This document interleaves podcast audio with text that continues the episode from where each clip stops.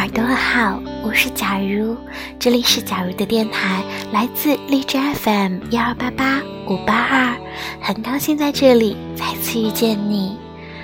嗯，在消失了这么一小段的时光之后，嗯，我觉得特别庆幸，依然有你在电波的那一端，等候我的声音，等候我的温暖。我觉得应该是我不好，那在这一小段的时间，可能也因为有有很多很多的事情发生，但我觉得很多也是我自我的设限，所以缺席了这么久，缺席了这么久的声音，希望能够得到你的理解。嗯，新年的第一期呢，假如想阅读一篇关于重重生，或者是关于一个清理。嗯，过去的一年，很多东西我们都需要给它抛开，迎接我们全新的一年。那今天的文章呢，来自小灿。你什么都舍不得扔，还谈什么生活质量？什么都不扔，难道就是持家有道会过日子吗？当然不是的。人的过程其实是进行选择、学会舍弃的过程。扔掉不必要的包袱和累赘，才能把更多更有价值的事物请进生活中来。这是一种生活智慧。学会吐故，方能纳新。扔掉不必要的包袱和累赘，才能把更多有价值的事情展现在我们的生活中来。当你打开衣柜看一看，里面是不是塞满了很多陈旧的衣服？比如说三年前的裙子，五年前的 T 恤，但是真正合身的、入时的，你常穿的又有多少件呢？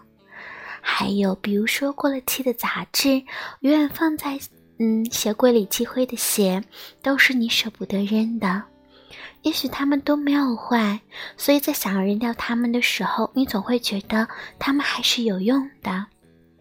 直到你的衣柜再也塞不进更多的衣服，你的杂物间也堆积如山，你才意识到它们不过是看似有用的垃圾而已。真正得到使用的东西才有价值。曾在网上看到这么一篇有趣的建议：三个月内没有用过的东西，你就应该扔了。说的应该也有几分道绝对，但还是有它的道理。从穿的、戴的到日常用品，我们使用各种各样的东西，但最重要的目的是为了取悦我们自己，或是为了生活提供便利，这才叫物为你所用。如果一件东西你用不着、不喜欢，那不管它的价值是多少，它对你来说都是没用的累赘。如果你还要勉强着去适应它、将就它，那就变成了为无所累了。要成为生活的主人，就要学会筛选，学会安排，也要学会舍弃。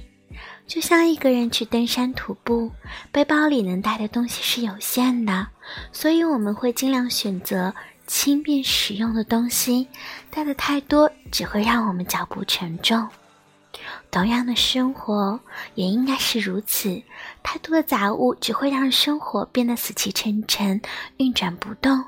学会清理，把那些不合适、没用的，甚至是有害的东西统统扔掉，你才能成为真正重要的东西，为它们腾出明亮而宽敞的空间。这样，你身处其中，会得到更多的舒适感和幸福感，会感到活力和希望，生活也会变得简单，更有质量。你生活的环境，很大程度上就是你内心的成折射。你内心烦乱、负面情绪深重的人，所处的房间也大多脏乱幽闭；性格开朗、心态积极的人。往往也会把自己的家收拾得窗明几净。同样，一个整洁明亮的环境也会反过来带给你好的心情和活跃的思维。所以，清理不仅仅是一种外在的劳动，也会对你的内心产生很大的影响。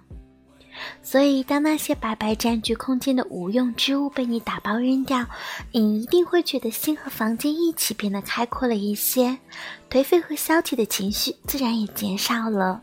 就如同花园里的杂草，不仅让环境看上去杂乱，还会抢走花需要的养分。学会清理，就是给家除除草，扔掉垃圾和累赘，也给自己的内心除除草，扔掉世人的负能量。